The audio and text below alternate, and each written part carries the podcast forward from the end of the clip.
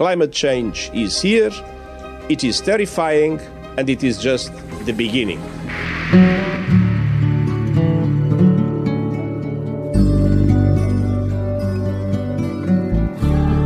The Sustainable Hour. For a green, clean, sustainable Geelong. The Sustainable Hour. Welcome to the Sustainable Hour. We'd like to acknowledge that we're broadcasting from the land of the Wurundjeri people. We pay tribute to the elders, past, present, and those that earn that great honour in the future. We're broadcasting from stolen land land that was never ceded. We have the privilege of living on the land that they nurtured for millennia before it was stolen. In doing that, their main focus is on nurturing community and their land. The land wasn't there to exploit, it was something that the land owned them and they had a, a, a responsibility to look after it. And we, as we face the climate crisis, there is so much to learn for us in that ancient wisdom. Hi, my name's Maggie. I'm one of the 100 people who were arrested yesterday. Uh, it's time that fossil fuel companies stop hurting Aboriginal land here in Australia, and it's time that we tax their super profits to fund the transition. Each of us who paying tax and we are around 15 million Australians who pay tax every year. Each of us are handing over $740 a year to the fossil fuel industry. I find that really upsetting that through my taxes I'm helping the fossil fuel industry continue its destruction of the planet, the climate, ecosystems, weather systems, and causing all this havoc that we're seeing on the TV screens every night. We're likely to see another round of dangerous and severe thunderstorms with large hail, damaging winds, and heavy rainfall. That's enough to bring property damage, trees down, and cause flooded roads. The federal and the state governments provided a total of $11.1 billion worth of spending and tax breaks to assist the fossil fuel industries. I mean, imagine a small town of 11,100 houses, and each of these houses cost a million dollars. That's how much value we're donating, handing over to these fossil climate wreckers, who, as we hear, are not paying a single dollar themselves in tax from all the billion dollar profits that they are shoveling offshore. It's difficult for me to accept that while I'm trying to avoid burning fossil fuels as much as I can, through my taxes, I'm still paying someone else so that they get cheaper fuel and can pollute the atmosphere even more. Every minute of every day, we taxpayers are handing over more than $20,000 every minute to the fossil fuel industry. And as we hear, the government is full of all these promises that, oh, we're doing something for the climate, we're putting up some solar here or some wind turbines there, and they're trying their best. But for every one ton of climate pollution that the government is reducing, they are, on the other hand, emitting seven tons more through new coal and gas projects. It just doesn't add up. Colin Mockett, OAM, what's been happening around the world? What do you have for us today? Yeah, well, uh, thank you, Mick. I'm going to start in Newcastle, where the weekend's big event was 1,500 protesters stopped the port from exporting coal for something like 30 hours. 109 people were arrested. What the protesters did was go out in canoes and got in the way of the shipping channel. So the big tankers couldn't leave, the coal tankers.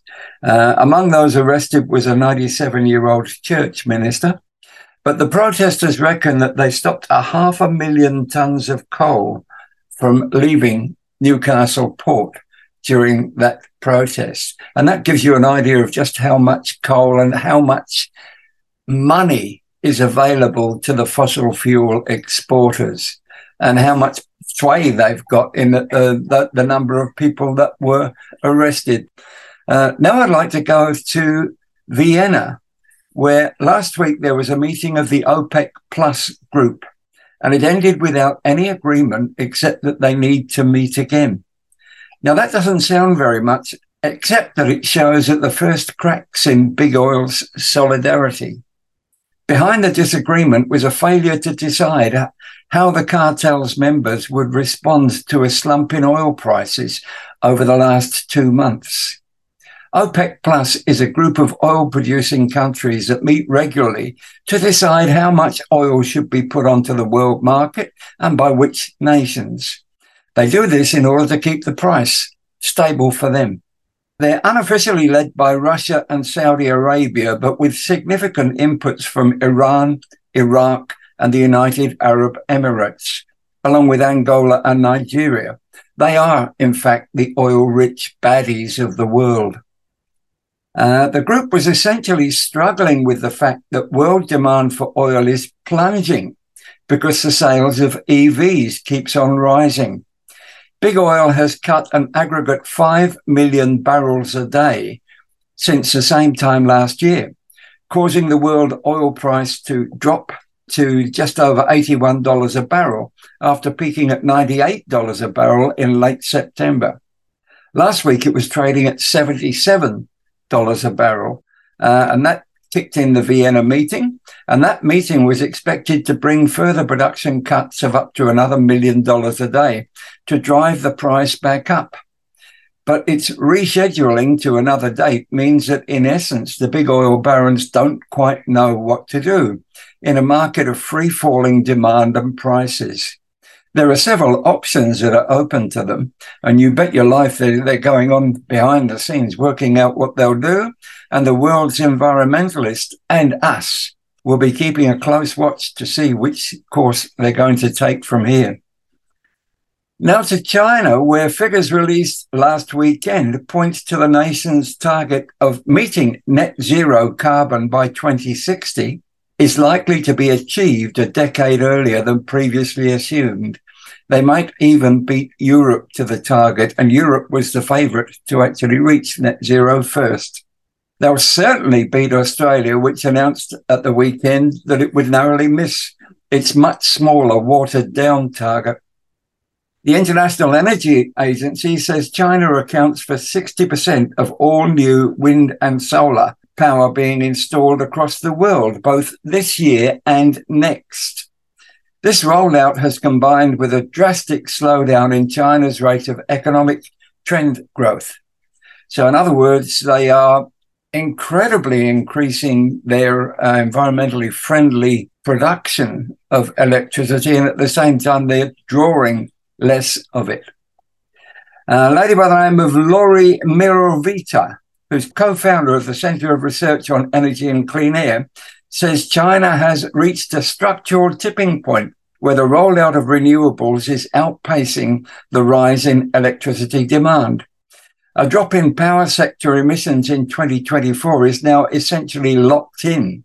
He said, he's a he, not a lady. That's because China is building a network of clean energy bases in its deserts and wastelands on the northwest solar and wind parks run alongside in an arc from Inner Mongolia to Qinghai on the Tibetan plateau. Then the scale is staggering. The Golmud uh, solar park in Qinghai is already the world's largest solar project with 2.8 gigawatts of installed capacity.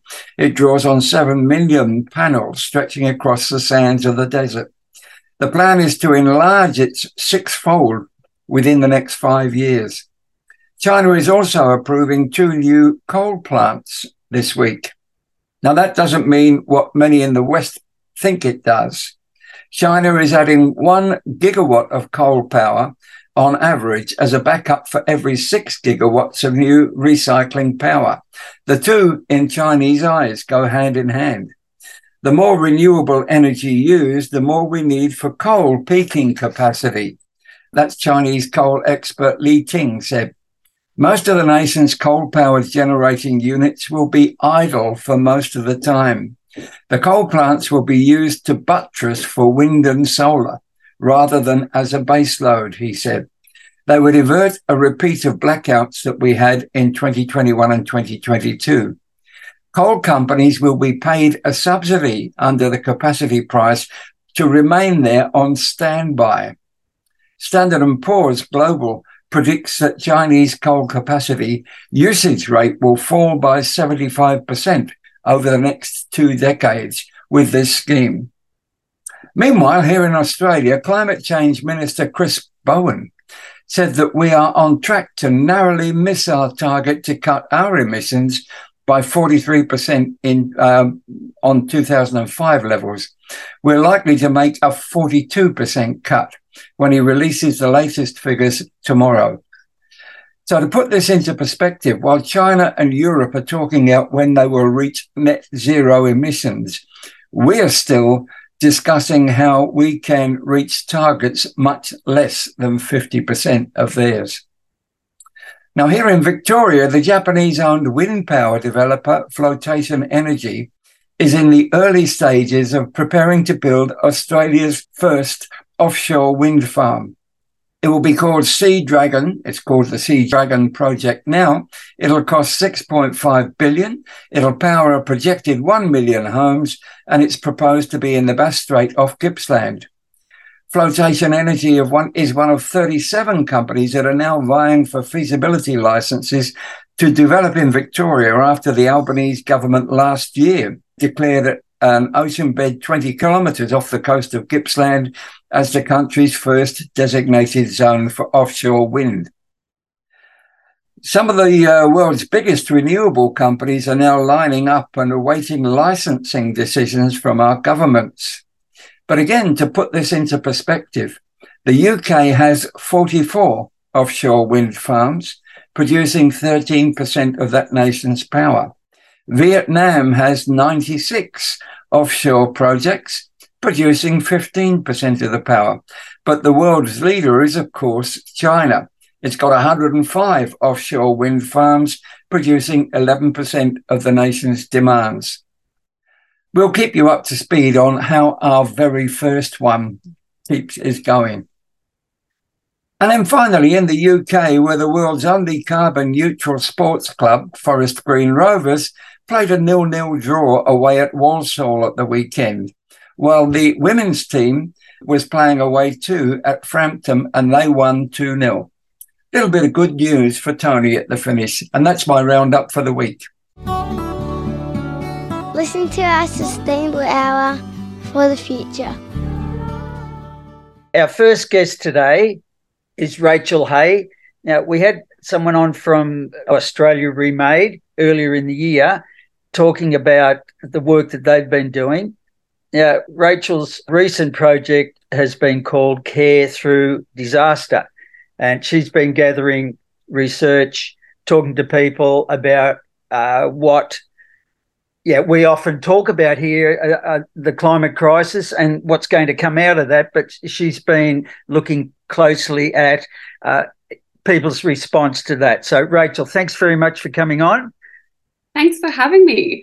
I just want to acknowledge as well that I'm down here in Nipaluna, Hobart, on the land of the the Muwinina people, and the Palawa people are the continuing custodians here. I uh-huh. want to pay my respect to the elders, past and present, as well. Yep, thanks for that. So tell us about the research, how how it it was undertaken, and what were the findings. Yeah, so we know we're in this climate crisis. Um, we've seen disasters getting worse and more frequent, and communities are really on the front lines experiencing that. So, from the Black Summer bushfires to the Lismore floods to whatever we might see this El Nino season. Um, but you know, it's it's really easy to to talk about you know the crisis and all these bad things that are coming but i want to talk as well about our our positive future and what we can kind of build together in these moments. So that, that that's really what australia remade does. So we focus on remaking the world that we want um, rather than just accepting the one that we've been told might happen or focusing on what we're against. Um, yeah and this care through disaster project is a really good example of that. So in the context of disasters, we've seen people um, across the nation act with care. So, from strangers picking up, you know, people in a tinny with the, when the flood waters are rising, to neighbours just asking each other if they're okay. That that care is really a revolutionary act, which is changing a system from the ground up. Um, yeah, and shows that the disruption that we're facing is a chance for us to rebuild something better, rebuild our communities with care, both for good times and bad. So, based on kind of what's been happening around Australia, we talked to people in conjunction with Women's Health Goulburn Northeast, so uh, people in the Goulburn Valley and Northeast Victorian regions about what they needed to care and be cared for through climate fueled disasters. Uh, and what we really heard from them was that they want to be seen, safe, and supported. Seen, safe, and supported. Yeah, a bit of an S theme happening there. Yeah, some good alliteration. Thanks. Yeah. How was the, the research conducted and how widespread? Like, how many different communities did you uh, interact with? We talked to people for probably around a month um, and got close to 100 responses. So, different communities around the Goulburn Valley and Northeast, um, but also people just kind of across Australia. And we we did um, interviews, surveys, and kitchen table conversations, some of which were online, and really just talked about what people's experiences were caring through disaster um, and what they'd like to see um, put in place to help them care and be cared for. That's really interesting, Rachel, and uh, and I do love the um, the theme, if you like, or the background of uh, hey, look, let's care for each other, especially in the wake of a disaster. Especially given the fact that we have all gone through a, a hidden disaster in the COVID epidemic and its lockdowns and the figures that are coming through from that is that we've become a far less caring community. Mm-hmm. You know, all of the, um, the stats that they look at from road accidents, because, you know, um, to domestic violence, to uh, the, all the official figures are showing that we are becoming a more or, or a less caring and a, and a more aggressive community. Have you found that? And if so, have you found that you've got a pushback to your impetus to make people more caring? Yeah, that's really interesting. Because, yeah, what we've heard is that people have cared for each other, communities have cared for each other through disasters, and whether that's, you know, the fires or or COVID. And one of the things that we really heard really strongly from people was that they wanted to be seen for that care work that they do. Um, often they feel like uh, external um, service providers don't see that really important work that they do. Um, so communities are really experts in their local areas. So from how high a, a flood is likely to go to which need um, neighbours need help.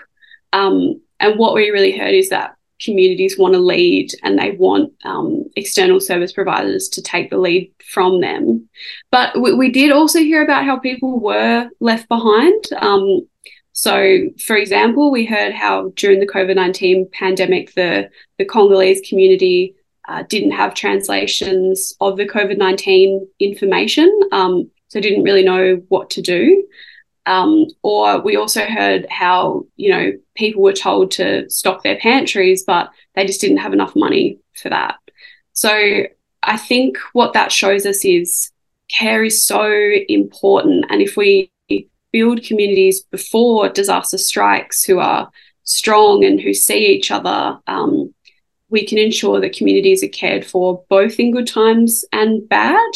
So, you know, seeing disaster management not just as um, more hospitals or fire trucks, but you know that that physical infrastructure, that efficiency, but actually investing in community spaces um, like local halls or events, you know, connecting communities and equipping communities with the time to do that. That's really important. So, what if we think about broader structural changes to allow communities to better care? So, a universal basic income or a four day work week or something like that, just so they can connect with their community or join the SES.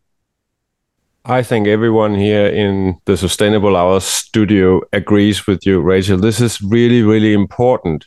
But there is one small problem. As Monty Python says. One small problem, eh, or, or certainly if I was to play devil's advocate here, is that aren't you already now in this process of normalizing the fact that because we are continuing to pollute, continuing to wreck our climate. We're sort of normalizing that, yeah, there'll be flooding, there'll be bushfires, and let's just get ready.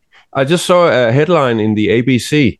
It said, Facing up to natural disasters help people mentally prepare for times of crisis. And then the story goes on about, you know, a psychologist who says that if we are sort of preparing for the bushfires and preparing for the flooding ahead of time and we know what to do, it'll all be much better. Yeah, sure. But nobody's talking about what's causing it. Yeah, I'm, I'm really glad that you brought this up because another thing that we really heard is that communities want to be safe um, through disasters. And to them, that's not just, you know, having the infrastructure where you receive adequate information and you have evacuation centres where you know people with disabilities can be comfortable it's actually about preventing the disaster itself. So communities on the front lines know that climate change is fueling worse disasters and they actually want disasters to be prevented where possible through policies which mitigate climate change. And that was such a strong thing that we heard from a range of communities. And you know also about preventing other things which make disasters worse. So um, systemic issues like inequality and a lack of social housing and um, healthcare systems that don't function. Communities really want that addressed. You know so we can hopefully prevent some disasters.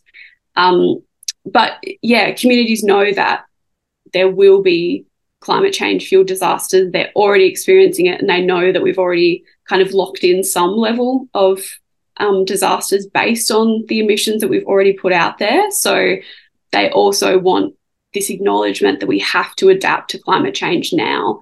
We need more things like building a second road in and out of, of a community so they can get out during a fire to actually disconnecting communities. Mm.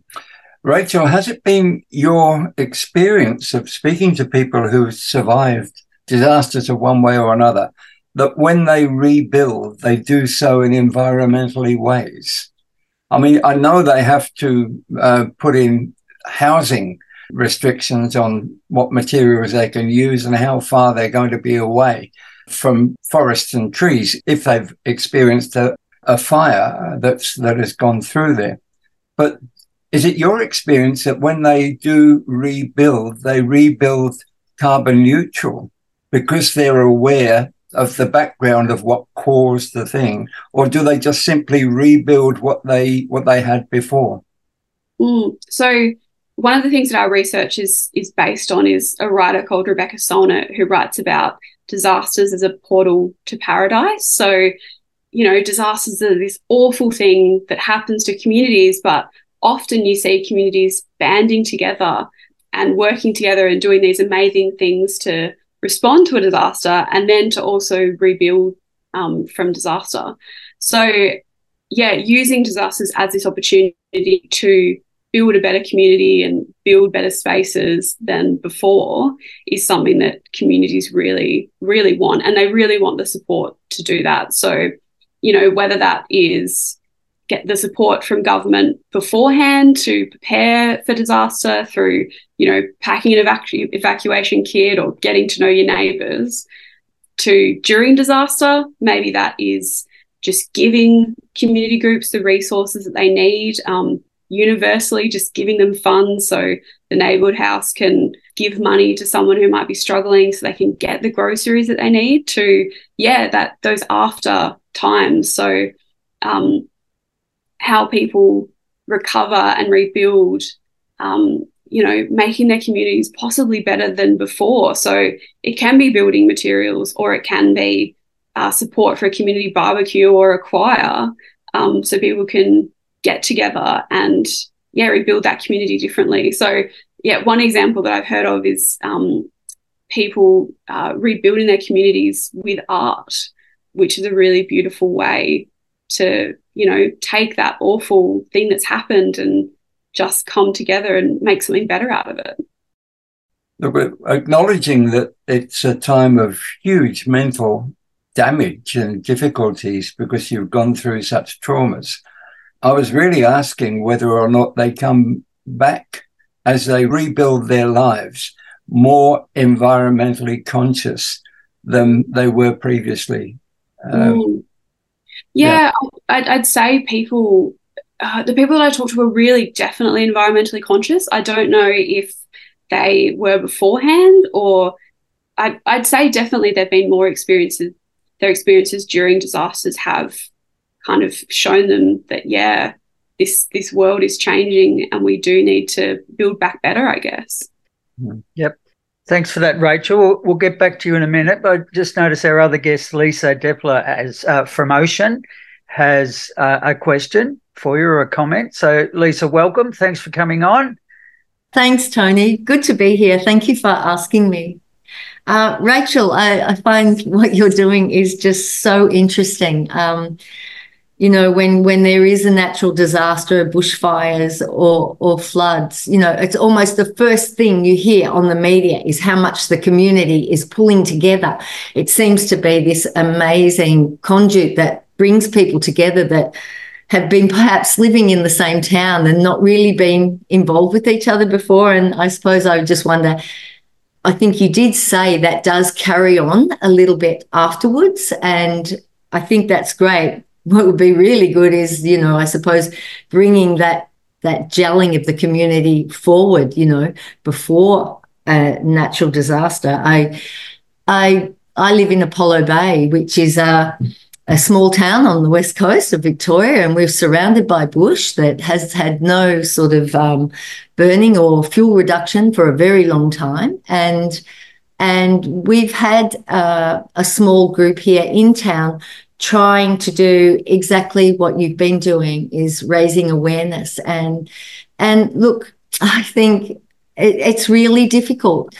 We're not getting any traction on that in that group. And um, how do you work around that? Because i think uh, people are just busy with their lives. Uh, we're a relatively aware community as far as the environment and people's impact they're having on the environment. We're one of the highest green votes, I think, um, in the Wannon electorate. But uh, we're not getting any traction here either with that. Yeah, I think it's it's interesting. What this research shows is um, building strong, connected communities who are ready for to care for each other in the good times as well as the bad it shows that that is disaster management. So reframing this kind of discussion around you know disaster management is things like more fire trucks and infrastructure.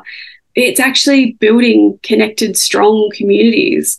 And i think that's you know potentially how you get government more interested. But I, I think for people it's just ordinary people it's really difficult they don't they don't feel like they have the time to be able to connect with the community. And i think that's one of the findings of this research. We need things which policies which allow people more time. So from the four day work week to the universal basic income um, so people have time to connect with their communities to volunteer um, yeah to join the ses or to just join their local advocacy organization. Uh, that's that's really important yeah, I think when you're when you're in a small town, if you're an active community member, you're probably already on four committees and four groups. You know, um, you wear multiple hats, and and it is the same people all the time that are putting their hands up for these sort of things. So, yeah, it's a difficulty, isn't it? Lisa, have you any theories on why it is so difficult to get the message across to people? And are they anti uh, the, your ideas, or are they just lethargic and not interested? Yeah, look, I, I, think Apollo Bay is a good little study case actually for this. You know, I know most people here. Um, there, there, there's a, a group of people here in Apollo Bay that, you know, I'm the mad seismic lady. and then there is a really strong uh, number of people who often thank me for what I do, but they don't have the time to get behind uh, what what we're doing here. And then I suppose I have a core group of really active people. Um, I, I think there's one part of the population that I may never reach I think. That that other group, the people that don't have time, I think, that sympathize, would like to know more. I'd like to know how to pull them in for sure. Um, yeah, I don't have any answers to that, Colin. I think that's the golden bullet. mm. In my experience, I find it really difficult to get involved with things if you know we're talking more about the bad things are going to happen like that are going to happen and feeling powerless to be able to work against that but if we're talking about you know what we can build together and the community that we can make you know at this time and that that kind of hope through action that's what gets me going i think can i share my own experience you'll, you'll look uh, if i may um, I'm a rich baby boomer who's got a couple of, um, of rental properties. Our rental properties we manage ourselves, and as such, we're on first name terms with our tenants, who are long term tenants that we've had for more than 10 years. Our tenants are um, uh, were, let's put it that way, uh, of the kind who were either completely indifferent to climate change or anti it. They were they believed that it was um, um, a hoax. And uh, one of our tenants has, has got a, a, souped up car that makes a lot of noise, and he's really proud of the fact that it does that. Around about five years ago, no, maybe less, four years ago, we fitted solar panels on their roofs. We did this without the benefit of the state government's rebates we had to pay for this ourselves because the rebates are only for people who are owner occupiers. But that keyed in their interest, and both sets of tenants became more interested in being aware of the amount of electricity they were producing and how much they were using. Uh, since then, we've put in heat pumps instead of the gas, and we're we're along the path of completely de decarbonising both houses with not just their consent, but they're really working along with us. And they both sets of tenants. One of them is a father and son. The other one is a couple with uh, four children now. All of them are now really um, keen on the idea of completely decarbonising and they will talk climate change. So it's my opinion that action speaks stronger than words. If you show people what they can do and how they can help, they get on the bandwagon. That's just a by the by uh, for both you, Rachel and Lisa. But I'll put it out for, for you to comment upon. But isn't the case, Colin and Lisa, that with climate change, it's like, yeah, we know it might happen here, but uh, let's wait and see people are just like thinking it may not happen here and they're just you know fingers crossed mm. and then suddenly you know like here in geelong last week we had three centimeters of rain in two hours and the roads are flooded everywhere. And it's like oh this is what they were talking about? Okay now it hit. Uh, but until then you just walk around thinking you know maybe i'm the lucky one. Fingers crossed. Oh yeah, look, I, I, wanted to add it into our world roundup for this week, Mick. Uh, for years, literally for years, we had Somalia on the world roundup regularly because they were in an eight-year drought. That eight-year drought ended at the beginning of this year, and now that same area that was—it's a huge area. It's uh, it's bigger than Victoria, the area. It's now under flood. They're now flooded where they were in drought, like Pakistan was last year. Uh, when you experience something, it it changes your way of thinking. You, I don't know whether the Somalis are well, they're, they're fighting, aren't they? They've got an ongoing war as well. Language warning. Hi, I'm Mark Maslin, and I'm a professor of Earth System Science at University College London. Hi, I'm Jo Brand, comedian, and if people like me have to get involved, you know we're in deep shit. The climate crisis is progressing much faster than anticipated. Our models projected that we would cross the dangerous 1.5 degree threshold in the 2030s or even the 2040s. But at this rate, we're going to breach it within only a few years. Translation We're still going to hell, but we're getting there faster.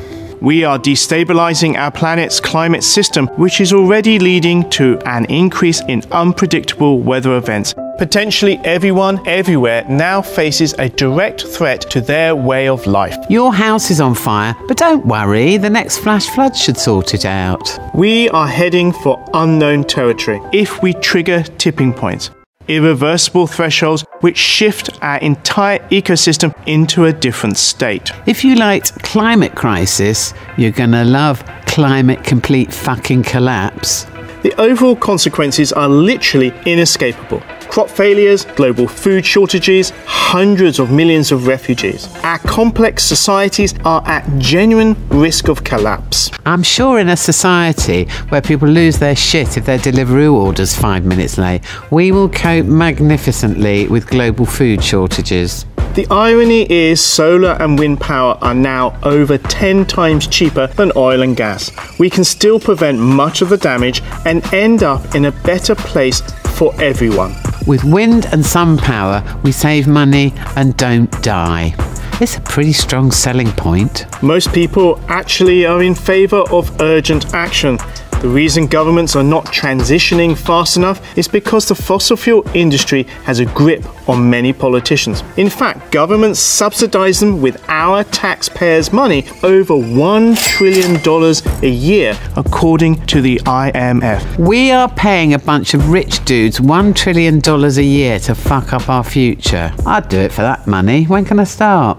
We all need to show up now before more irreversible damage is done. Start by speaking up against new oil and gas licensing, which is the last thing we need. Protesting doesn't work, except for the suffragettes and civil rights and gay rights and the right to weekends, I think. So, let's go, boys and girls.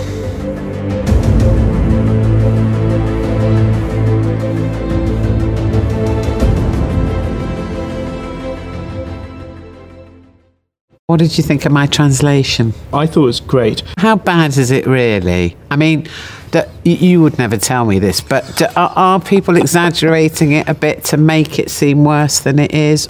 We don't exaggerate. We don't need to. London, okay? We hit 40 degrees in July. So that heat wave was 16 degrees warmer than it should have been. So I would say most scientists are incredibly concerned, and many of them actually suffer from climate anxiety, just like normal people do. Okay. How do you think this is all going to end? Things are moving. I know this sounds very strange when it's all doom and gloom, but the amount of solar and wind is exponential in its growth.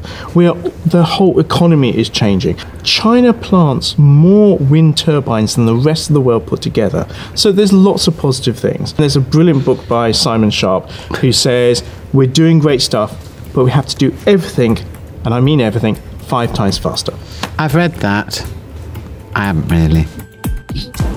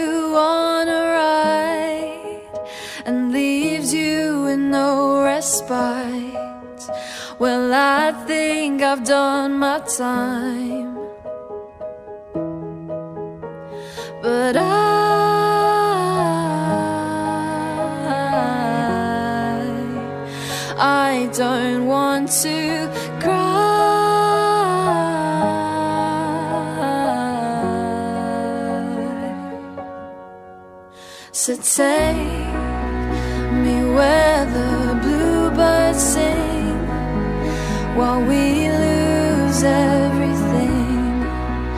There's too much poisoning. And fly me where the birds still fly. Cause smoke fills up our sky. Cause we ran out of time. Oh well, we tried. The roads belong to the British people, not a selfish minority. We are in the fight of our lives and we are losing. Global warming, it's a hoax. I mean, it's a money making industry. When the wind isn't blowing, the sun isn't shining, how are people to heat their home? But it's morally right to honour our promises. Well, maybe this was meant to be.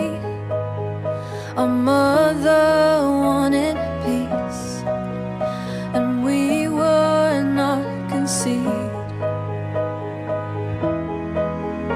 Or maybe we were meant to win, but not enough good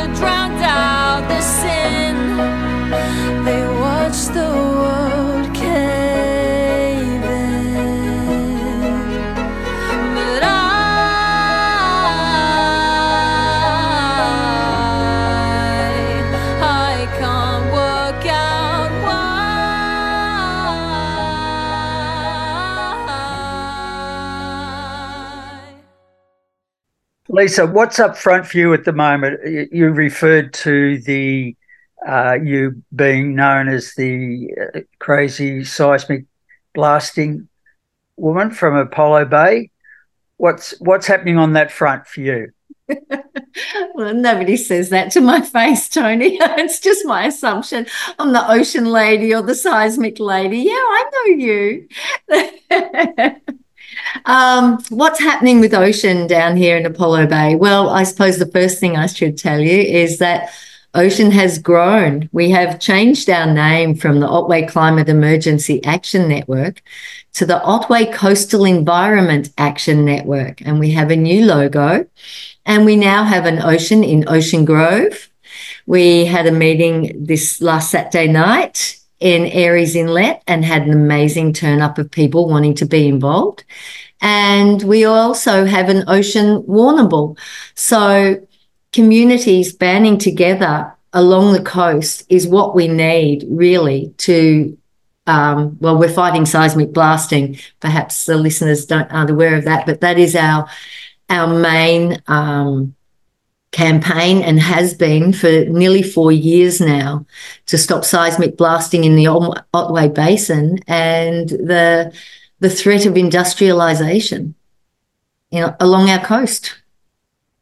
Does that include offshore wind? Aha.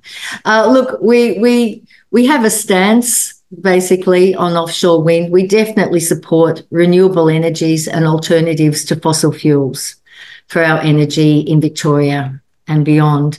Um, we uh, we did make a submission to the recent proposal for the offshore wind off the coast of uh, Portland there. And, you know, as much as we support renewables, there needs to be great care taken. The, the area they are proposing includes the Bonney Upwelling, which is a, a significant area of biological significance. Um, it's an upwelling and it's the largest upwelling area in Australia. And it's very, very important to uh, the the marine life in Australia, in particular our whales, our threatened whales, the blue whale and the southern right whale. So, as much as we support it, we are very cautious of that. Maybe if you can explain what the upwelling is. What's it's a Oh, look, the Bonney upwelling. It's got the most beautiful name and it is Yeah. the most beautiful thing. The Upwellings exist around the planet and they're really important uh, for the foundation of biodiversity right around the planet. Um, what they involve is where the the cold, nutrient rich water rises up from the really deep depths of the ocean and comes up at these periodical times. And it rises to the surface. Uh, in the Bonney upwelling, it comes out of our deep southern ocean and it rises to the surface around January, February, March. It varies on the weather. It has a lot to do with our southeasterly winds. And when that nutrient rich water hits the light, you get this absolute blooming of phytoplankton and zooplankton. And there are so many species that are reliant on that upwelling happening, not just our whales, our tuna, and, and all sorts of critters that live in the ocean. And it is a, uh, the Bonney upwelling is so important. Uh, it apparently that area of the Southern Ocean, the amount of fish that is caught commercially is worth more than the income from the Great Barrier Reef. It is hugely significant. Um, there are some really important uh, marine parks close by. It's, that's that's about upwellings. I might won't go off the subject, Tone. Can I come on the subject, uh, Lisa? Would you mind?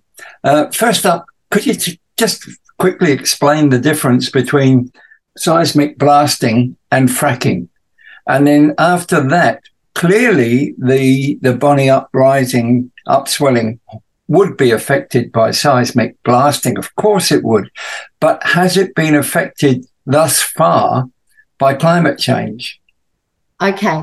Um, the difference between seismic blasting and fracking is massively different. Fracking is actually used to on on dry land to actually get the gas up to the surface.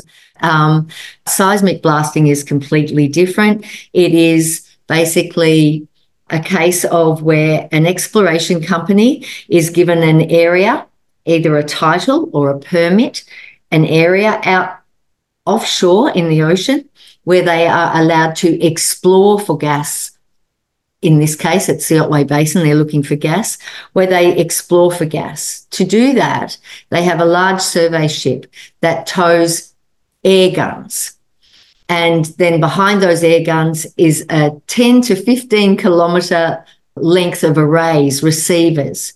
When those air guns that they tow behind it, when those air guns go off, they let off a 250 decibel blasts. Now, you radio people would have a fair idea about how loud that is. It is actually louder than an atomic bomb. They let off those blasts every 10 seconds, 24 hours a day, often for months on end. We currently have a proposal where they would like to blast for 400 days that we're fighting. Now, those, those blasts go deep down below the ocean floor, 15 to 20 kilometres below, which is deeper than um, our October earthquake, actually.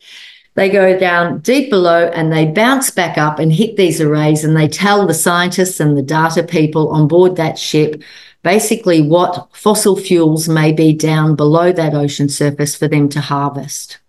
And of course, they want to do this, or they are doing this at a time when the world is reducing its fossil fuels need, uh, which seems to be uh, counterproductive, doesn't it?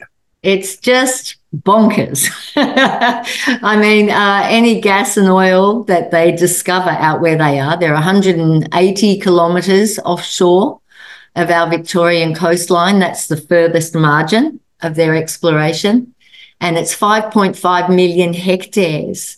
Anything they find, we would not be, they would not be tapping into and, and, and it wouldn't be productive for decades from now. And, you know, we already have enough known gas reserves to provide Australia till 2050 at our current use. And that includes exports. So this makes absolutely no sense whatsoever. Can I go back to the second part of my question a little while ago? Was uh, uh, I've forgotten what it's called again? The thermal, uh, the, the, the upwelling nutrients being brought to the surface. Had that already been affected by climate change? Look, I don't really know, Colin, but I have heard reports that our Bass Strait area is going to be 2.5 degrees warmer this summer than average. So mm it has to have an impact. Um, the Bonney Upwelling is off the coast, mainly of Portland, and of course, it's port- the Portland uh, aluminium smelter that they would love to, you know, have the wind turbines to to power. And you know, I, it makes sense to put the wind turbines as close to that smelter as possible. But we are definitely concerned about the wind turbines being, or any kind of industrialisation within the Bonney Upwelling zone, because it's just so important. It should be World Heritage. yet alone industrialised or seismic blasted.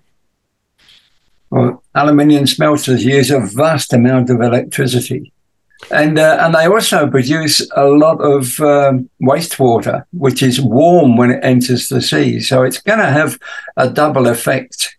It's just not a good place to have a, a smelter.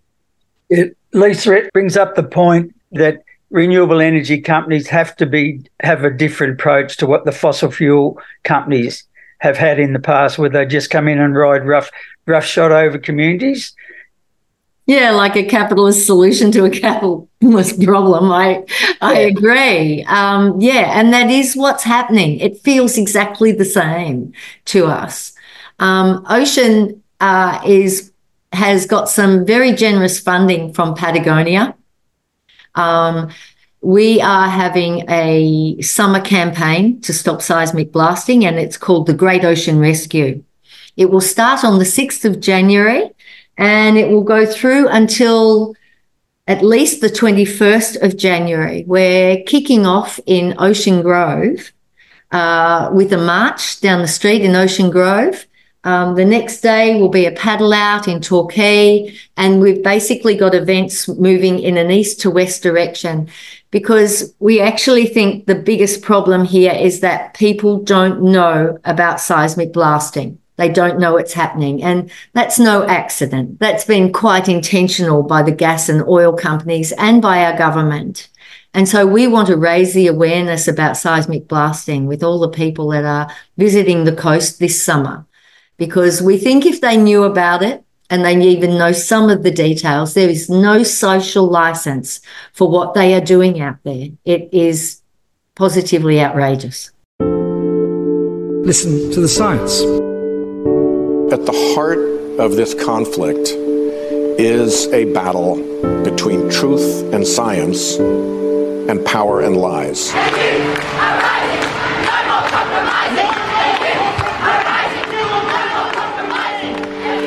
I know we need a system change rather than individual change, but you cannot have one without the other. The most important word in today's world is, in fact, together.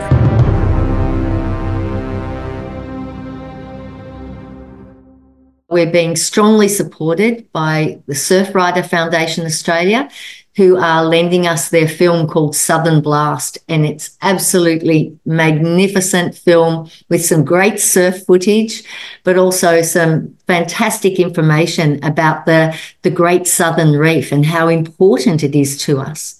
Mm. We're also supported by the Australian Marine Conservation Society. They'll be sending speakers and they're providing all of our flyers, which is a massive um, help for us. Uh, Patagonia have funded it, but it's a it's still pretty low budget tour. Um, yeah, so they'll be great. There'll be paddle outs, there'll be films, there'll be speakers, and and action tents where people can come and actually take action and support what we're doing.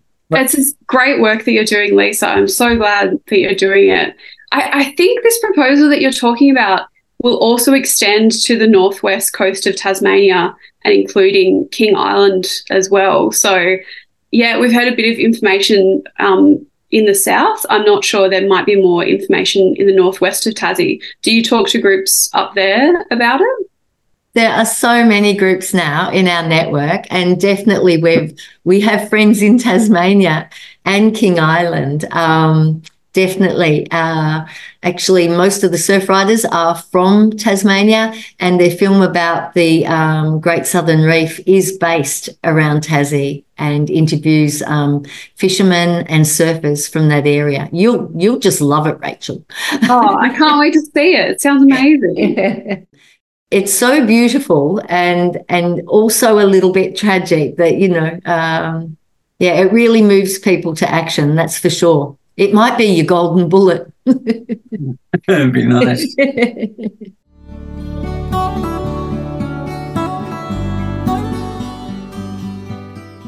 great to hear about solutions, you could say, coming from the communities and from ground upwards. Tomorrow, the world is going to meet 80,000 people are coming together to a big circus in Dubai to talk, you know, at the global scale and global level about solutions to climate change. And surely, I do believe that we are on the right track in many ways. Communities are doing the big lifting here, I think, uh, with all the action that's happening at the ground level. But I don't expect much to come out from Dubai. I must say, you know, uh, I'm not I'm not having my fingers crossed that politicians are going to come out with some sort of a resolution that oh we'll uh, phase out fossil fuels in the next so and so years and so on. It's it's not going to happen. We won't see solutions coming from Dubai. I'm I'm afraid. Six months ago, I would have agreed with you, especially when they uh, they gave the UAE's oil minister the chair of the COP and I thought, oh, it's truth, we've got trouble here. We're going to get nothing out of it. But then at the weekend, it was announced that the Pope had got a lung infection and wasn't going to do his uh, regular thing in Rome, standing on the balcony and addressing the people. But he was still going to COP 26. He was still going to go there and he wanted his voice heard. So I tend to think that in some ways, the uh, giving of the um, the COP to the oil-rich Arab nations has resolved people's uh, ideas on finding new ways. So I've, I'm I wouldn't be surprised if we do come out with some positive outcomes from from this particular COP.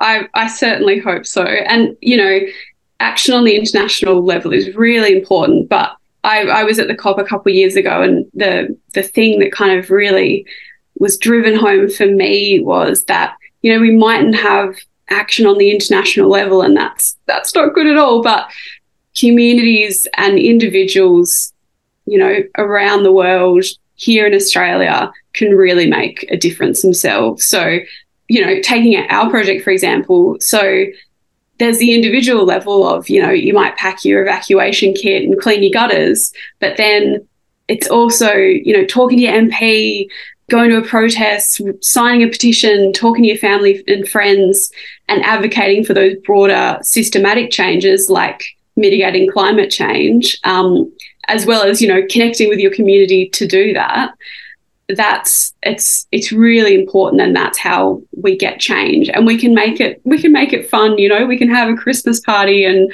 write letters um, to your mp at the same time. Um, yeah i think action on the local level is what gives me hope. It is the only thing that really works you know? Uh, we need to change the laws. I have three teenage kids and they see it very clearly. They they're like well why don't we just change the laws? But hey laws are not just changed unless there's pressure from bottom up, unless the communities are pushing the politicians to make those changes. The fingers are pointing at us, mm. as you say, you know, that we need to put the pressure on our politicians, and then we can see the laws change. Thank you so much for an hour of full of action at the ground level and, and a bit of talk about the bigger pictures just as well. Thanks, everyone. It was really great. Yep. And don't be strangers to us. Please, if you've got something to say, get in touch with Tony and come back on. You're both welcome anytime. Thank you. Lisa, did you want to have a last uh, a little comment from you? Oh, no, I hope to see everybody over summer. And I just want to say the seismic blasting issue is quite complex, but if you do jump on our website, we have a fact sheet. And if people read that fact sheet, you basically will know everything you need to know about what's happening in our Otway Basin. ocean.org.au.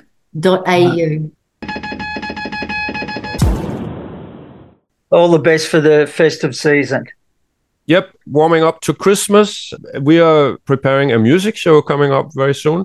Um, but uh, in the meantime, certainly here today, you've heard a lot of reasons and ways that you can be the difference. Be the difference. Be the difference. Be the difference. Be the difference. I know the world's gone